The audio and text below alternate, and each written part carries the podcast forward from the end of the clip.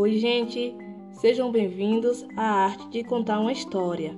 Eu sou Luana Souza e vou contar a história da lebre e da tartaruga, uma das fábulas do escritor Êxopo.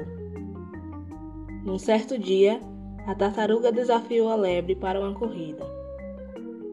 Mas as suas amigas riram dela. Pobrezinha, é mesmo muito ingênua. Sua amiga mais íntima veio lhe aconselhar: Você está maluca? Apostar corrida com o bicho mais veloz da mata? Vai perder feio. Mas a tartaruga não se deixou intimidar. No dia marcado, a lebre e a tartaruga, após se aquecerem, se posicionaram para a corrida. O macaco deu tiro de largada sob aplauso da torcida e começou a corrida de século. Em menos de um minuto, a lebre já havia ganhado tanta distância da tartaruga que resolveu tirar uma soneca.